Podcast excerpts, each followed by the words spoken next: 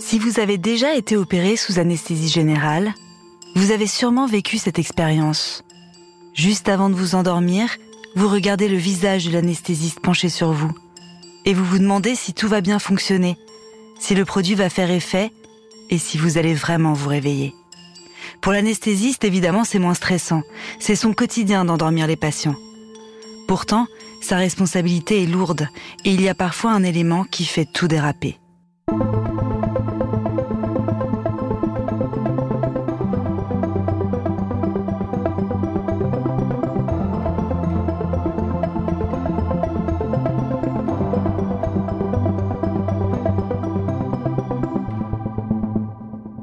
Je suis Éléonore Merlin, journaliste à RTL et vous écoutez Symptômes. Dans ce podcast, des médecins me racontent le cas le plus marquant de leur carrière, un patient aux symptômes mystérieux, parfois jamais vu ailleurs, et pour lequel ils ont mené l'enquête, avec parfois la peur de ne pas réussir à les guérir. Dans cet épisode, je recueille le récit d'un jeune anesthésiste réanimateur. Un an et demi seulement après sa thèse, Yassine Erkik a été confronté au cas d'une patiente qui lui a donné des sueurs froides à l'hôpital.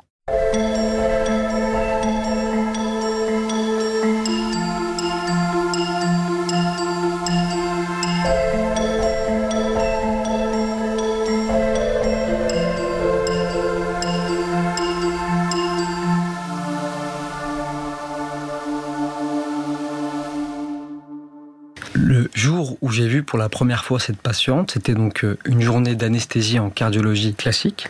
Un problème assez commun de cardiologie qui est euh, au fait que son cœur bat de manière irrégulière. Et donc il existe un traitement pour cette pathologie qui consiste à aller neutraliser l'origine du fait que son cœur bat de manière irrégulière. C'est assez courant, ça s'appelle l'arythmie complète par fibrillation auriculaire. Son incidence augmente avec l'âge et on a deux types d'arythmies. On a des arythmies qui sont permanentes, c'est-à-dire que en permanence, euh, quelle que soit l'heure euh, de la journée, si je viens prendre votre pouls, bah, vous allez être irrégulière. Et on a des arythmies qu'on appelle paroxystiques, qui sont des arythmies euh, qui surviennent d'un coup qui finissent par disparaître. Et euh, donc cette anomalie se traite en fonction du degré de retentissement, c'est-à-dire comment est-ce que la personne ne vit. Parce que des fois, ça devient invalidant. On sent des palpitations, on fatigue alors qu'on monte un étage, etc. Et à partir du moment où ça devient invalidant, eh ben on passe euh, au traitement euh, chirurgical. Elle était en bonne santé, elle avait un traitement contre la tension, donc l'hypertension pareil, hein, c'est une pathologie assez classique après 50 ans. Donc elle avait de l'hypertension artérielle et cette arythmie cardiaque, donc ce, ce problème de battement cardiaque qui était irrégulier chez elle. L'anesthésie, c'est une spécialité médicale qui consiste à endormir des patients, induire une anesthésie générale, un coma artificiel, afin qu'on puisse réaliser une intervention chirurgicale de tout type, que ce soit de l'esthétique, euh, du digestif, euh, de l'orthopédie, etc. Donc notre travail d'anesthésiste au quotidien, c'est de prendre en charge les malades dans la période périopératoire, c'est-à-dire que on s'occupe du malade de l'endormissement jusqu'au réveil et on en est responsable pour les 24 heures qui suivent l'intervention en termes de prescription euh, médicamenteuse, en termes de surveillance, etc. Donc on a la responsabilité, une responsabilité qui est partagée avec celle du chirurgien, sur euh, tout type de malade qui était endormi euh, par nos soins. La responsabilité est euh, extrêmement importante et qu'en fait la moindre erreur, que ce soit médicamenteuse, de dosage, peut avoir des conséquences qui sont dramatiques et on est euh, très rapidement sensibilisé à ça.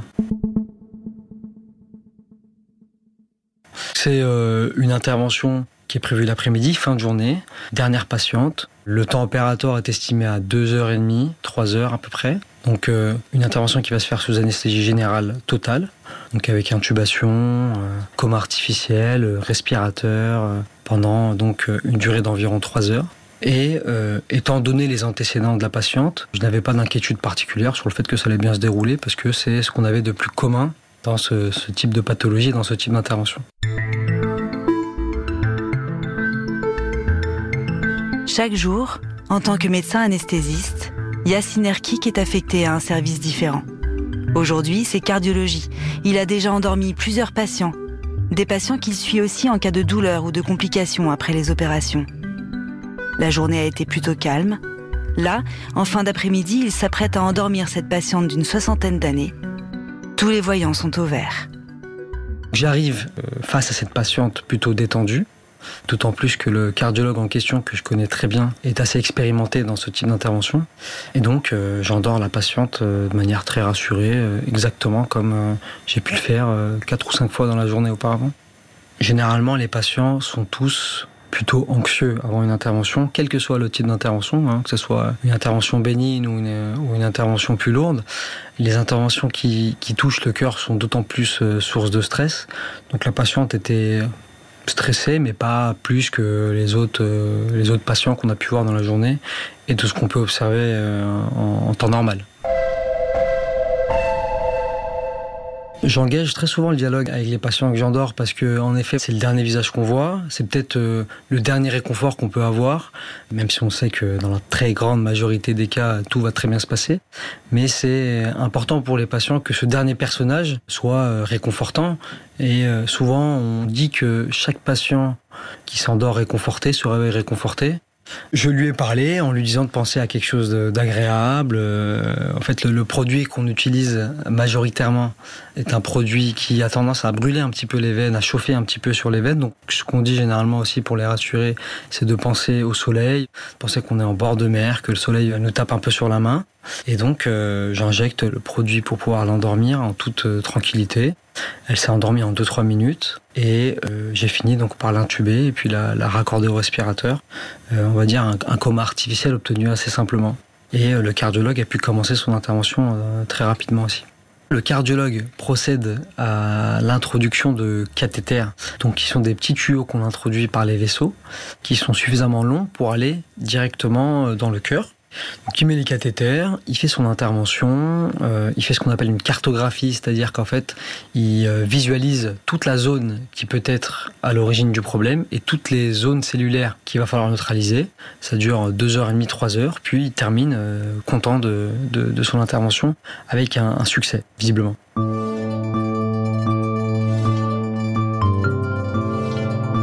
Tout s'est bien passé. Le problème d'arythmie cardiaque de cette femme a été traité. Yassine Erkik n'a pas assisté à l'opération. Après avoir endormi la patiente, il est parti s'occuper d'autres malades, laissant à sa place une infirmière anesthésiste. C'est le protocole, elle doit simplement le prévenir en cas de problème, et c'est ce qu'elle va faire.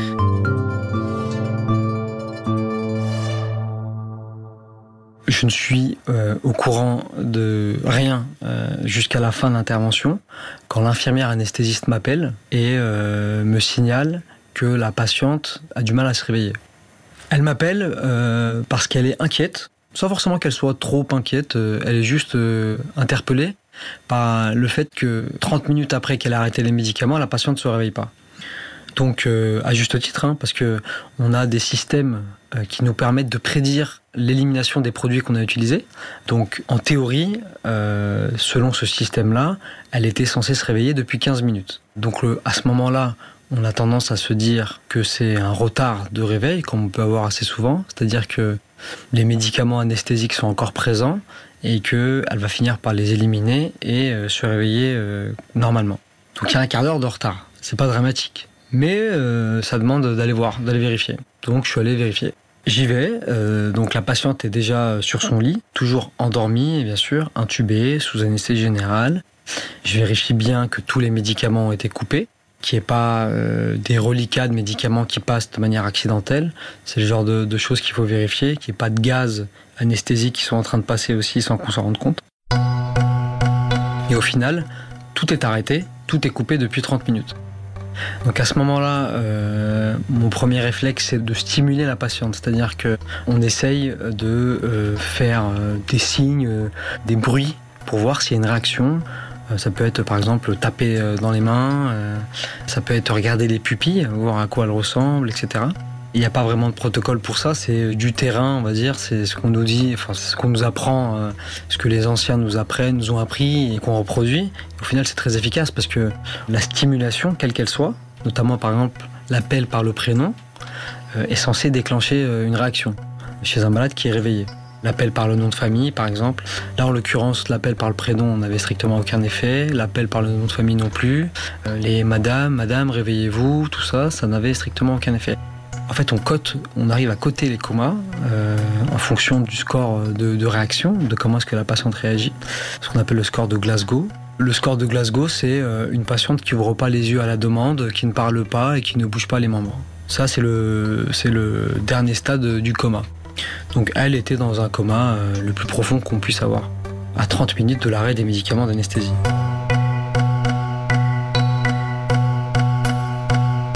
Jusque-là, on n'est pas très inquiet parce que bon, les, modèles prédictifs de réveil, tout ça, ça reste de l'informatique, etc., enfin de l'intelligence artificielle, etc. Mais c'est pas une certitude. Ça arrive, les retards de réveil, bien sûr. Hein. Ça arrive, j'ai certains patients qui éliminent des produits anesthésiques plus rapidement que d'autres et euh, d'autres qui euh, mettent du temps à les éliminer. C'est assez fréquent, on en voit tous les jours. Hein. Donc là, à ce moment-là, j'étais pas inquiet non plus. Au bout de 30 minutes, je me suis dit, ça va finir par arriver. Je suis même parti faire autre chose. Je l'ai laissé et puis je lui ai dit, écoute, euh, on réévalue dans un quart d'heure et on voit. Et donc 15 minutes plus tard, je repasse et bah, toujours pareil, identique. Une patiente qui ne réagit pas du tout. Et puis là, ça commence un peu à m'inquiéter parce que au-delà du fait qu'elle ne réagit pas, ce qui m'a inquiété, c'est l'absence d'évolution. C'est-à-dire que le réveil n'a absolument pas euh, montré euh, de signes. Donc euh, elle a gardé un état strictement identique. Le cardiologue, l'infirmière commencent à comprendre qu'il y a peut-être un problème. Et donc tout le monde se rassure en se disant « Oh, ça doit être les produits, elle met un peu de temps, elle va finir par les éliminer, etc. » Mais moi, à ce moment-là, je suis inquiet parce que je me dis, euh, il y a un problème et donc il va falloir euh, réfléchir par étapes et surtout euh, ne pas perdre de temps si problème il y a. En fait, ça peut être un retard de réveil, c'est possible, mais pour parler de retard de réveil, il faut être sûr d'avoir éliminé toutes les autres causes. Parce qu'il y a certaines causes qui peuvent nécessiter qu'on agisse rapidement, et donc le fait de dire oh, c'est un retard de réveil, oh, c'est un retard de réveil pendant deux heures, ça peut porter préjudice à la patiente.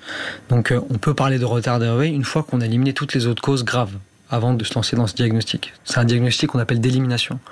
C'est-à-dire que on, élimine les choses les plus graves, puis après on peut parler de retard de réveil. Là, au bout de 45 minutes, je me devais de penser à autre chose.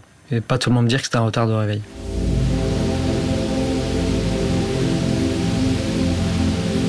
Cela fait 45 minutes que les traitements anesthésiants ont été interrompus et au moins 30 minutes que la patiente aurait dû se réveiller. Yacine Erkik est préoccupé. Cela peut encore être un retard de réveil. La patiente a peut-être du mal à éliminer ce qu'il reste de médicaments anesthésiants dans son corps. Mais cela peut aussi être beaucoup plus grave.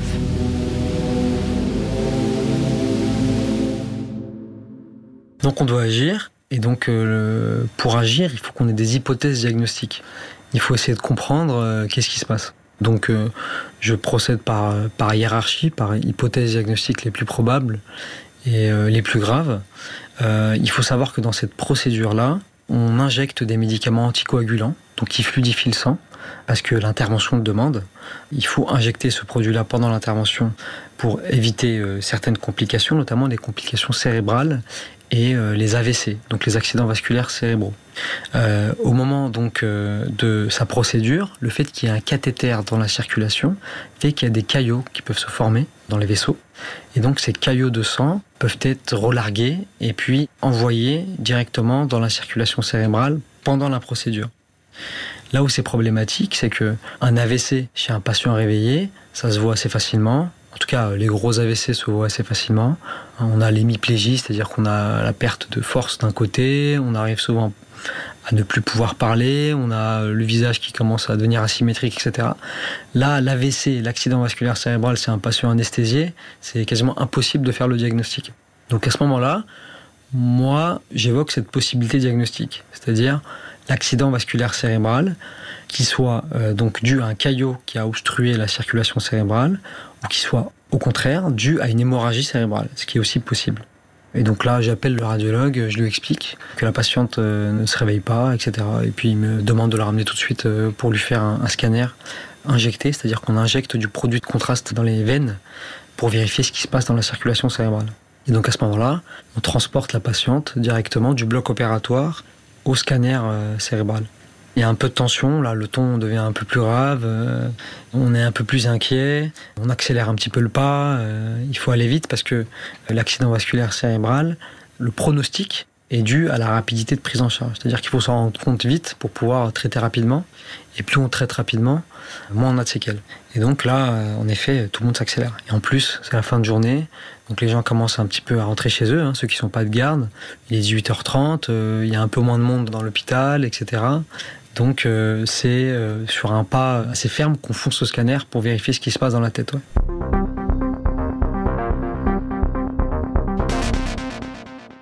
Le scanner cérébral est normal. Il n'y a euh, strictement aucune lésion. il n'y a pas de saignement surtout. Elle n'avait pas non plus de caillots qui obstruaient, qui bloquaient la circulation cérébrale parce que le produit de contraste passait dans toutes les artères cérébrales, c'est-à-dire qu'on n'avait pas d'artères bouchées. Je suis un peu étonné. À ce moment-là, on est euh, à une heure et demie de l'arrêt de tous les médicaments d'anesthésie et la patiente se réveille toujours pas. Donc là, euh, il y a très clairement un problème. Une heure et demie plus tard, euh, avec le même coma qu'au moment de l'arrêt des médicaments d'anesthésie, c'est absolument pas normal. Il y a un peu d'inquiétude, il y a un petit peu de questionnement aussi, et puis il y a toujours le côté oh ça doit être un retard de réveil, elle va finir par se réveiller. Euh, moi, j'y croyais pas du tout, franchement, parce que euh, au bout d'une heure et demie, une heure quarante-cinq, c'est pas possible.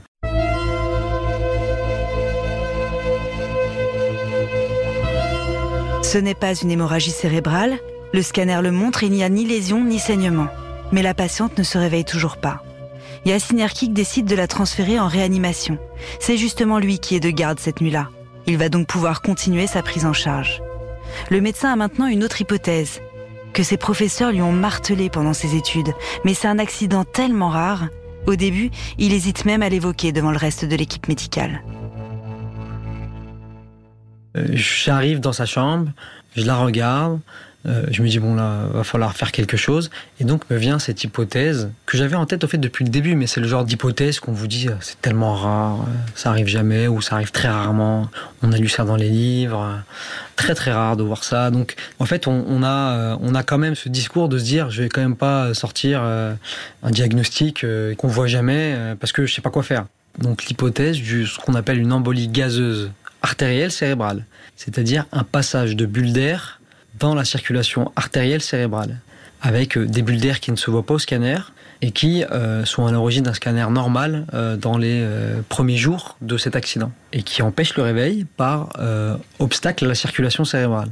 C'est des petites bulles d'air qui passent dans la circulation cérébrale et qui font qu'il y a des zones du cerveau qui sont plus vascularisées ou qui sont mal vascularisées et qui expliquent le fait que, que la patiente ne se réveille pas, qu'elle soit dans le coma.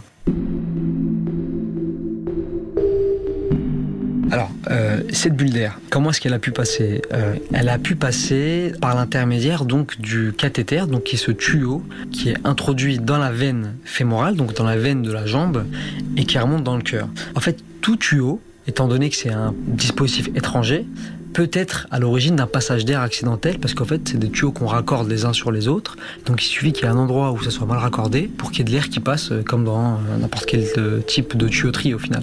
Donc à un moment donné peut-être qu'accidentellement il y a eu un raccord qui a sauté, de l'air qui est passé, que personne n'a vu, et euh, le, raccord a fini par se reboucher, on ne sait pas comment, mais en tout cas, c'est le genre de souci qui peut parvenir à chaque fois qu'on introduit des cathéters dans l'organisme et dans le corps des patients.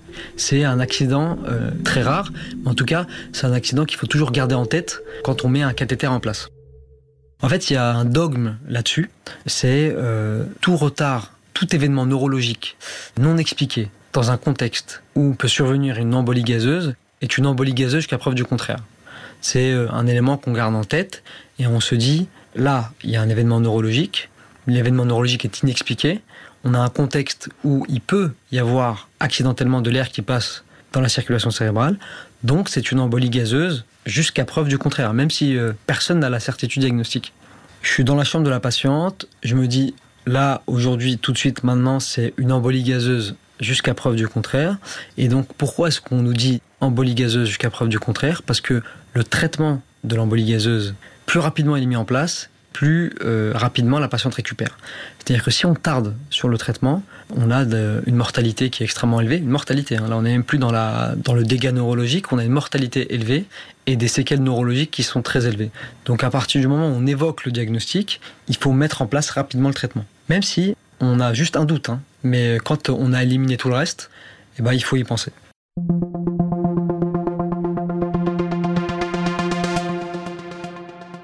On est encore dans l'intervalle où elle peut s'en sortir sans séquelles. Toujours dans l'idée que c'est peut-être pas ça, hein. parce que rien à l'heure actuelle ne permet de confirmer ce diagnostic à l'instant précis. Le seul moyen de confirmer son diagnostic, c'est de faire ce qu'on appelle un traitement d'épreuve, c'est-à-dire que on tente un traitement, et si ce traitement marche, c'est que probablement c'était ça. Le traitement euh, est pas simple parce que le traitement est assez spécifique. Le traitement euh, consiste à administrer une forte quantité d'oxygène euh, à haute pression pendant plusieurs heures, deux heures à peu près. C'est ce qu'on appelle l'oxygénothérapie hyperbare.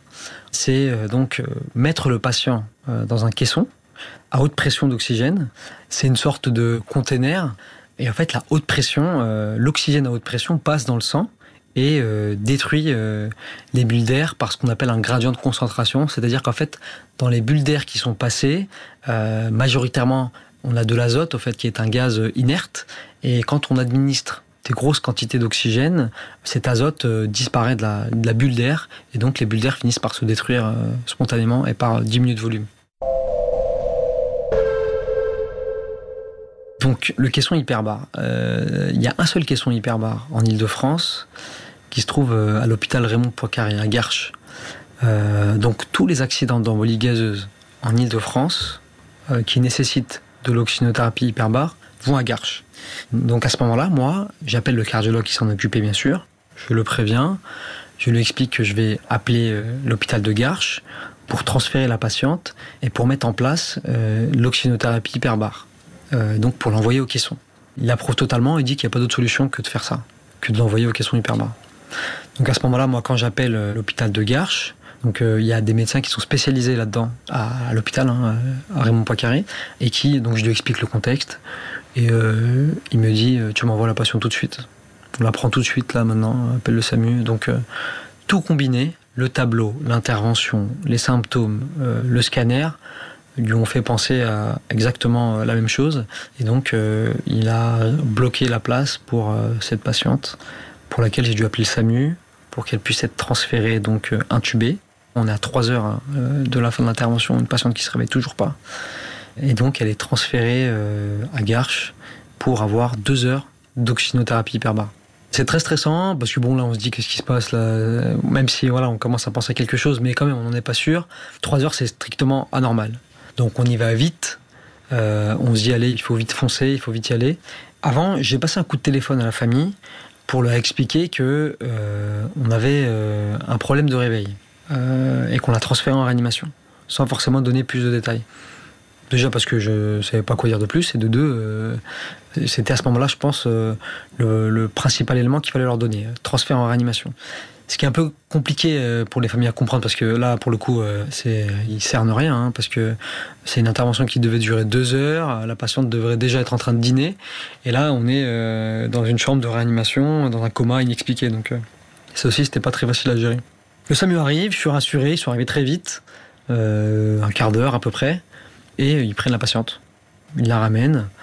Moi, le médecin de garde là-bas m'appelle pour me dire c'est bon, je l'ai reçu. Il me dit voilà, je la mets dans le caisson et je te rappelle dans deux heures.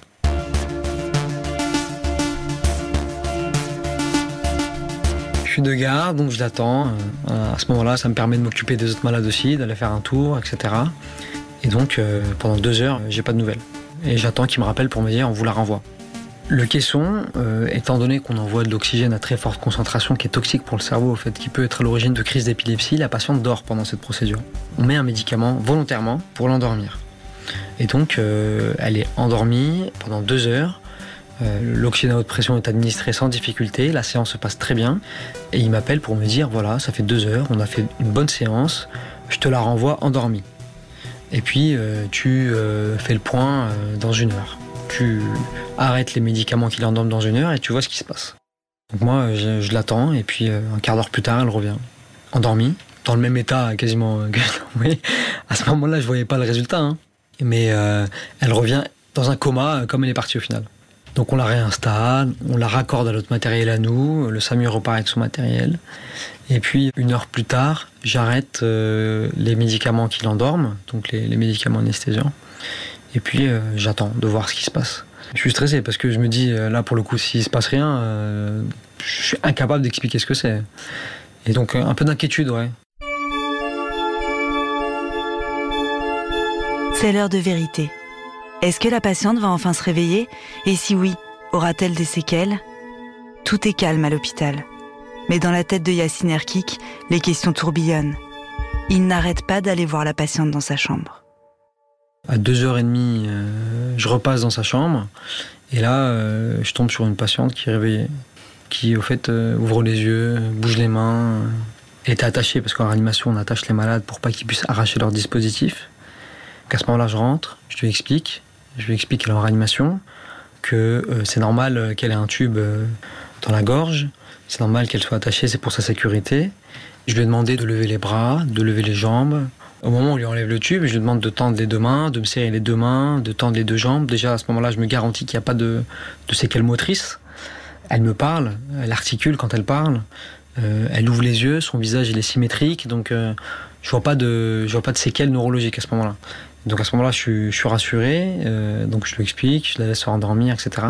Et puis je la réévalue le lendemain matin 7 heures en lui redemandant de faire la même chose, de tendre les deux bras, de plier les jambes, de, de fermer, ouvrir les yeux, etc., de tirer la langue, un examen neurologique complet au fait. Et puis je constate qu'elle a aucune séquelle à ce moment-là. Très soulagé, euh, j'appelle le cardiologue pour le prévenir aussi, très soulagé aussi. Euh, c'est le genre de prise en charge qui fait un peu plaisir à tout le monde parce que on passe du scénario plus dramatique à, un scénario euh, qui enchante et qui rend heureux tout le monde. Tout le monde est inquiet, ça c'est sûr certain.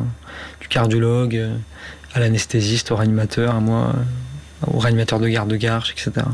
Euh, moi, le matin, euh, je préviens la famille pour leur expliquer aussi que les choses se sont bien passées. J'ai de leur expliquer ce qui s'était passé, mais je suis pas sûr qu'ils aient tout compris euh, au problème. En fait, ce qui comptait pour eux, c'était juste est-ce qu'elle va bien, est-ce qu'elle parle, est-ce qu'elle bouge?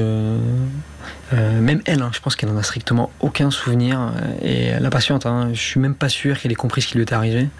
Parce que quand on en a reparlé, elle était oui, bon, ok. Mais rien de plus. C'était euh, une dame qui avait tendance euh, à tout prendre à la rigolade, qui était plutôt euh, très détendue dans la vie, ça se voyait. C'était pas une. Et donc, j'en garde un très bon souvenir. Hein. C'est plutôt, je pense, une, une dame qui a le, goût de vivre. Et, mais en tout cas, elle s'est absolument pas souvenue de moi au réveil. Je suis même pas sûr là qu'elle ait, qu'elle ait conscience de tout ça. Elle l'a en tête, mais elle se pose aucune question sur pourquoi, du comment. Ce qui compte pour elle, c'est que son arythmie, elle l'a plus et qu'elle euh, va bien, qu'elle est sortie sur ses deux pieds et que voilà. Depuis cet événement, je m'entête à insister sur mes intuitions, c'est-à-dire que je m'écoute beaucoup plus. Parce que des fois, euh, on peut avoir tendance à se dire ouais bon là tu vas chercher un peu trop loin, etc. Mais je pense que quand il nous arrive un événement comme ça, on s'écoute beaucoup plus et puis surtout ça, ça renforce la confiance qu'on a en nous euh, parce que c'est très important, hein, la confiance qu'on a en nous quand on est médecin. Euh, c'est même indispensable. Quand on n'a pas confiance en soi, euh, c'est très compliqué de soigner les patients. Et puis surtout, dans ce genre d'événement, il y a toujours la, responsabilité d'être en fait le seul qui doit prendre la décision pour faire ce qui est de mieux pour le patient. Et ça, les gens, ils, vous, le font bien comprendre. Hein. C'est-à-dire que personne ne prend de décision. Euh, les gens vous regardent, qu'est-ce qu'on fait, on va où, etc. Bien sûr, il y a le cardiologue avec qui on peut discuter. Mais euh, l'issue, euh, les événements, c'est vous qui décidez. En tant qu'anesthésiste réanimateur, c'est vous qui prenez le soin de savoir où on va, qu'est-ce qu'on fait, etc. Et donc voilà, j'en garde au final un bon souvenir. Et puis on est toujours en construction en fait. Hein. Quand, on est, quand on est médecin, on n'a jamais fini d'apprendre. Ce qui est plutôt original, c'est le fait que euh, je me sois occupé de la patiente du début à la fin. Ça, c'est quand même euh, assez rare. C'est pas très fréquent parce que on n'est pas forcément tout le temps de garde le jour où il se passe des problèmes. Euh, souvent, on transmet au collègue qui va prendre la garde. Après, c'est la pathologie en elle-même. C'est une, une, pathologie qu'on n'est même pas sûr de rencontrer une fois dans sa vie. Il y a des pathologies comme ça, des maladies comme ça, des accidents dont on entend parler, mais dont on n'est euh, jamais sûr de pouvoir euh, euh, les voir un jour. Hein. Et puis surtout, l'élément le, plus important, c'est que ça se finisse bien. Je pense que si, si ça s'était mal fini, j'aurais probablement enfoui le problème dans un coin de ma tête et je n'aurais plus jamais pensé à ça. C'est un peu un mécanisme de défense qu'on a hein, sur les événements qui se passent mal. On essaie de jamais s'en souvenir et puis on les met de côté parce que sinon on n'arrive pas à avancer. Donc le fait que l'issue, la finalité soit positive, fait qu'on s'en rappelle et euh, qu'on en garde un, bon souvenir au final, hein. malgré euh, tous les zigzags d'émotions et euh, tous les coups de stress qu'on a pu avoir pendant toute la prise en charge.